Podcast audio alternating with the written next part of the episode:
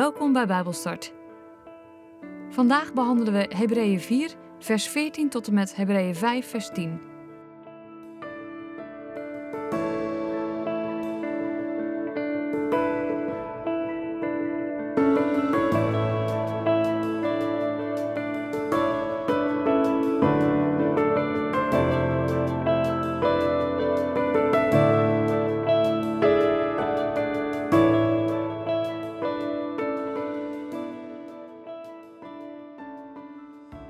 Lees met jullie uit de basisbijbel Hebreeën 4 vanaf vers 14 tot en met hoofdstuk 5 vers 10. Maar wij hebben dus een machtige hoge priester. Hij is de hoogste hemel binnengegaan. Die hoge priester is Jezus, de Zoon van God. Aan dat geloof moeten we vasthouden. We hebben een hoge priester die ons kan begrijpen als we zwak zijn. Want we hebben een hoge priester die op dezelfde manier als wij met het kwaad te maken heeft gekregen. Maar hij werd nooit ongehoorzaam aan God. Daarom mogen we altijd vol vertrouwen naar Gods troon komen. God verlangt ernaar om ons te vergeven. Daarom zullen we van Hem vergeving krijgen wanneer we verkeerd hebben gedaan. Want Hij zal altijd goed en vriendelijk voor ons zijn. Hij zal ons op het juiste moment te hulp komen.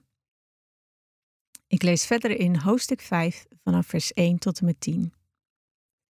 Elke hoge priester heeft als taak om namens de mensen bij God te komen. Hij moet voor de mensen dieren offeren aan God. Met die offers vraagt hij hem om vergeving voor de ongehoorzaamheid van de mensen. Die hoge priester heeft begrip voor de mensen die verkeerd tegen God hebben gedaan, want hij is zelf ook een mens. Hij is zelf ook soms ongehoorzaam aan God. Daarom moet hij niet alleen voor het volk, maar ook voor zichzelf offers brengen om vergeving te krijgen. Maar niemand kiest er zelf voor om hoge priester te worden. Hij krijgt die taak van God.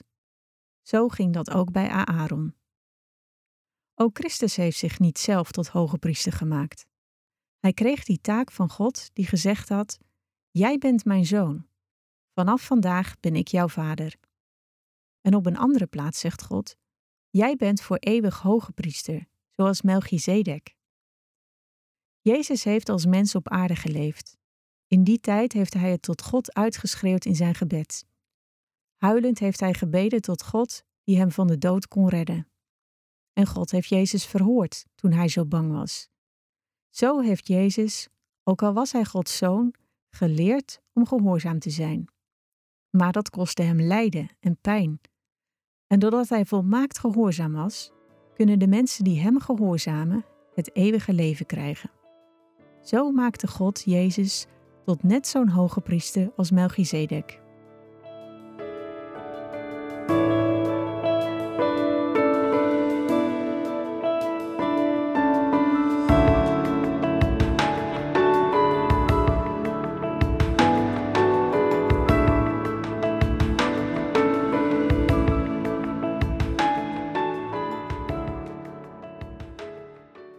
Vandaag is het thema Jezus is een betere hoge priester dan een aardse hoge priester.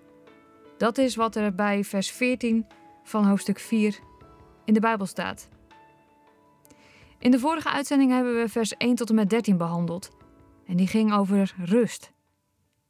Rust die we nu al kunnen ervaren omdat we in God geloven. En rust in vergelijking met het volk van God dat Canaan niet in mocht en die rust dus niet mocht ervaren. Nu hebben we het dus over vers 14 tot en met halverwege hoofdstuk 5. Het gaat over de hoge priester. En voor de Joden had een hoge priester het hoogste gezag. Hoge priesters hadden de hoogste geestelijke autoriteit. De hoge priester mocht één keer per jaar het heilige der heiligen in. En dat was dus een bijzondere functie. Een hoge priester mocht verzoening doen over alle zonden van het volk. En meer daarover kun je lezen in Leviticus 16.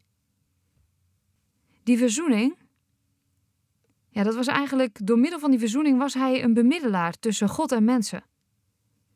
De hoge priester bracht symbolisch alle zonden van het hele volk naar God en bemiddelde dus als het ware tussen God en de mensen. Jezus' komst maakt offerdieren en het slachten daarvan overbodig. Jezus bemiddelt tussen de mens en God. En Jezus bracht niet symbolisch alle zonden van het hele volk bij God. Nee, hij droeg ze letterlijk voor ons. Jezus is onze vertegenwoordiger bij God. Hij neemt het voor ons op. Sterker nog, als Jezus ervan overtuigd is dat wij vergeven moeten worden, dan staat hij voor ons in.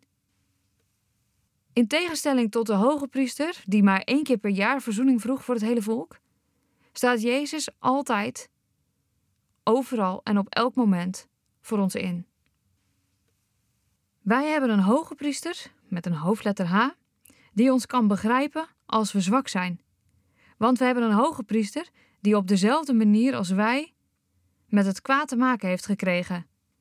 Maar hij werd nooit ongehoorzaam aan God. Wij hebben een hoge priester die net als ons verleiding heeft ervaren.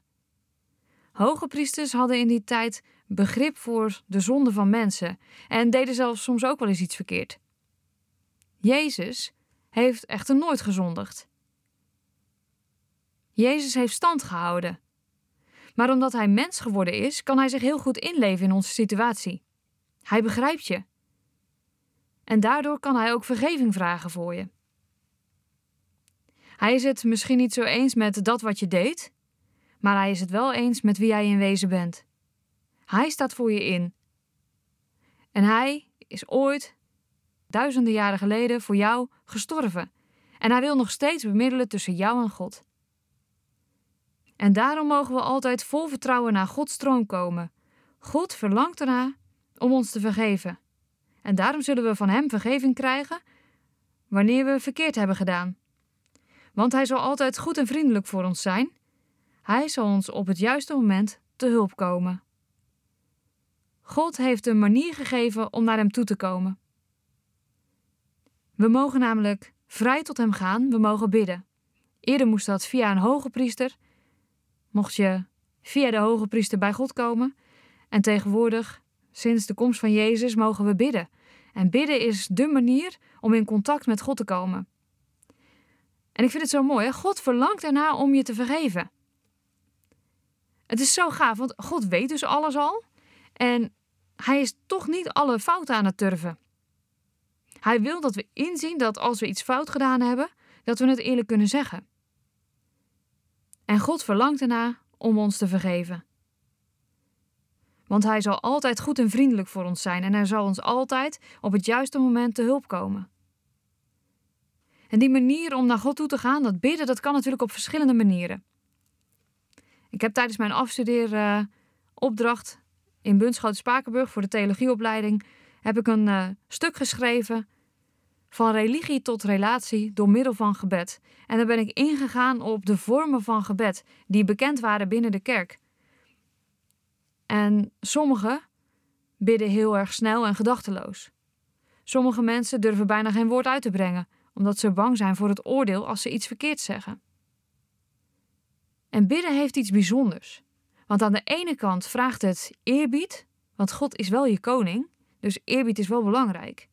En tegelijkertijd vraagt het ook iets van vrijmoedigheid. Want God is ook je vriend. Jezus is je broer. En dat maakt dat we vrij mogen spreken. Het zou vreemd zijn als jij bij je beste vrienden iets niet zou durven te zeggen. Als we naar hoofdstuk 5 gaan, gaat het in vers 1 direct over de hoge priester. Dit vijfde hoofdstuk benadrukt twee dingen: Jezus' goddelijke positie als mens en Jezus' menselijke positie. De schrijver gebruikt veel oud-testamentische teksten en hij benadrukt Jezus' positie daarbij. Zo lezen we twee quotes uit Psalm 2 en Psalm 110. In Psalm 2, vers 7 staat: Jij bent mijn zoon, vanaf vandaag ben ik jouw vader. En in Psalm 110, vers 4 staat: Jij zult voor eeuwig priester zijn. In de tijd dat dit boek geschreven werd, werd de hoge priester in Jeruzalem door Rome aangesteld. En dat was anders dan wat God in het Oude Testament deed. Want in het Oude Testament koos God de priesters uit en de hoge priesters uit. God koos Aaron uit en al zijn afstammelingen. Alleen zij konden hoge priester worden. En net als Aaron werd ook Jezus gekozen door God. Niemand kiest ervoor om hoge priester te worden. Het is een taak die God je heeft gegeven. En in vers 5 en 6 van hoofdstuk 5 lees je dus een herhaling van Psalm 2, vers 7 en een herhaling van Psalm 110, vers 4. Jij bent mijn zoon, vanaf vandaag ben ik jouw vader, en jij bent voor eeuwig hoge priester, zoals Melchizedek. Maar Melchizedek, wie is dat dan? Nou, zijn positie wordt uitgebreider beschreven in Hebreeën 7. Maar we komen hem voor het eerst tegen in Genesis 15. En het is een van de meest raadselachtige personen uit de Bijbel. Nou ben ik dol op raadsels en de Bijbel staat er vol mee. Dus wat dat betreft zit het bij mij wel goed en dan word ik altijd wel blij van zulke soort dingen. Maar ik ben dus verder op zoek gegaan. Wie was Melchizedek? Hij wordt de koning van de vrede genoemd. En het is een koning die verschijnt aan Abraham. Eén keertje maar. Maar dat is genoeg om eeuwenlang herinnerd te worden. Het is een ongebruikelijke ontmoeting tussen hem en Abraham. Het zijn volstrekt vreemden voor elkaar. En toch hebben ze beide één overeenkomst. Ze dienden allebei dezelfde God. Ze dienden allebei de schepper van de wereld. Melchizedek hoorde helemaal niet bij het volk van Israël. En dat was dus best wel een uitzondering, want hij geloofde wel in God. Een van de dingen die het leven van Melchizedek heel erg duidelijk maakt, is dat een erfelijke lijn niet bepaalt of je wel of niet gelooft. Melchizedek had kennis gekregen van God en de keuze gemaakt om Hem te volgen en te dienen. En dan de laatste vier versen. Jezus heeft als mens op aarde geleefd. In die tijd heeft Hij het tot God uitgeschreeuwd in zijn gebed. Huilend heeft Hij gebeden tot God, die Hem van de dood kon redden. En God heeft Jezus verhoord toen Hij zo bang was. Ben jij wel eens boos op God geweest? Dat is misschien een beetje een vreemde vraag. Misschien ook wel eentje waar je van schrikt. Ik was altijd uh, overtuigd dat je niet boos op God mocht zijn. Dat je niet mocht schreeuwen. Dat je vooral ook geen vragen mocht stellen. Tot ik zo ziek was dat ik niet anders kon dan boos zijn op de situatie. Ik was niet zozeer boos op God, maar wel op ja, hoe alles gelopen was. En ik stelde God eigenlijk voor een ultimatum. Als u, dan. En het voelde best wel verkeerd. Het voelde als een enorme zonde. Vers 7 herinnert ons aan Jezus lijden en aan de strijd. Hij heeft het naar God uitgeschreeuwd. Hij heeft gehuild. Hij heeft alle gevoelens durven tonen. En dat is best goed, want opkroppen is super slecht voor een mens. Het is als een ballon die je met man en macht onder water probeert te houden. En de druk wordt groter en groter en je duwt steeds verder en harder om het te onderdrukken. Maar op een gegeven moment zal die ballon omhoog schieten en uit het water knallen. Dat is wat er gebeurt als je gevoelens opkropt.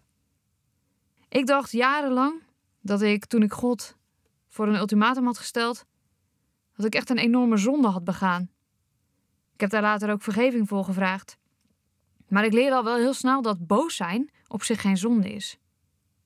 Maar deel je vragen en je zorgen met God, net zoals Jezus dat deed. Jezus was bereid om te gehoorzamen en te lijden. En zo maakte God Jezus als net zo'n hoge priester als Melchizedek. Ben jij bereid zelf de keuze voor God te maken? En ben jij bereid om je gevoelens te uiten? Ben jij bereid om dat ballonnetje uit het water op te tillen en hem over te dragen aan God? Heer, dit zijn al mijn gevoelens. Ik weet niet wat ik ermee moet. Ik weet niet hoe ik het onder woorden moet brengen. Doet u er maar mee wat goed is. Ik bid en wens je toe dat je dat gebed ook uit mag spreken naar God. Dat als je voelt dat er heel veel emotie in je lijf zit, dat je dat ook onder woorden kunt brengen en dat je aan God mag vragen dat Hij het weg wil nemen, dat Hij het op een plek wil zetten die goed is. Dat je woorden mag vinden om boosheid en verdriet te kunnen uiten. Boos zijn is geen zonde, maar alsjeblieft, deel je vragen en je zorgen met God.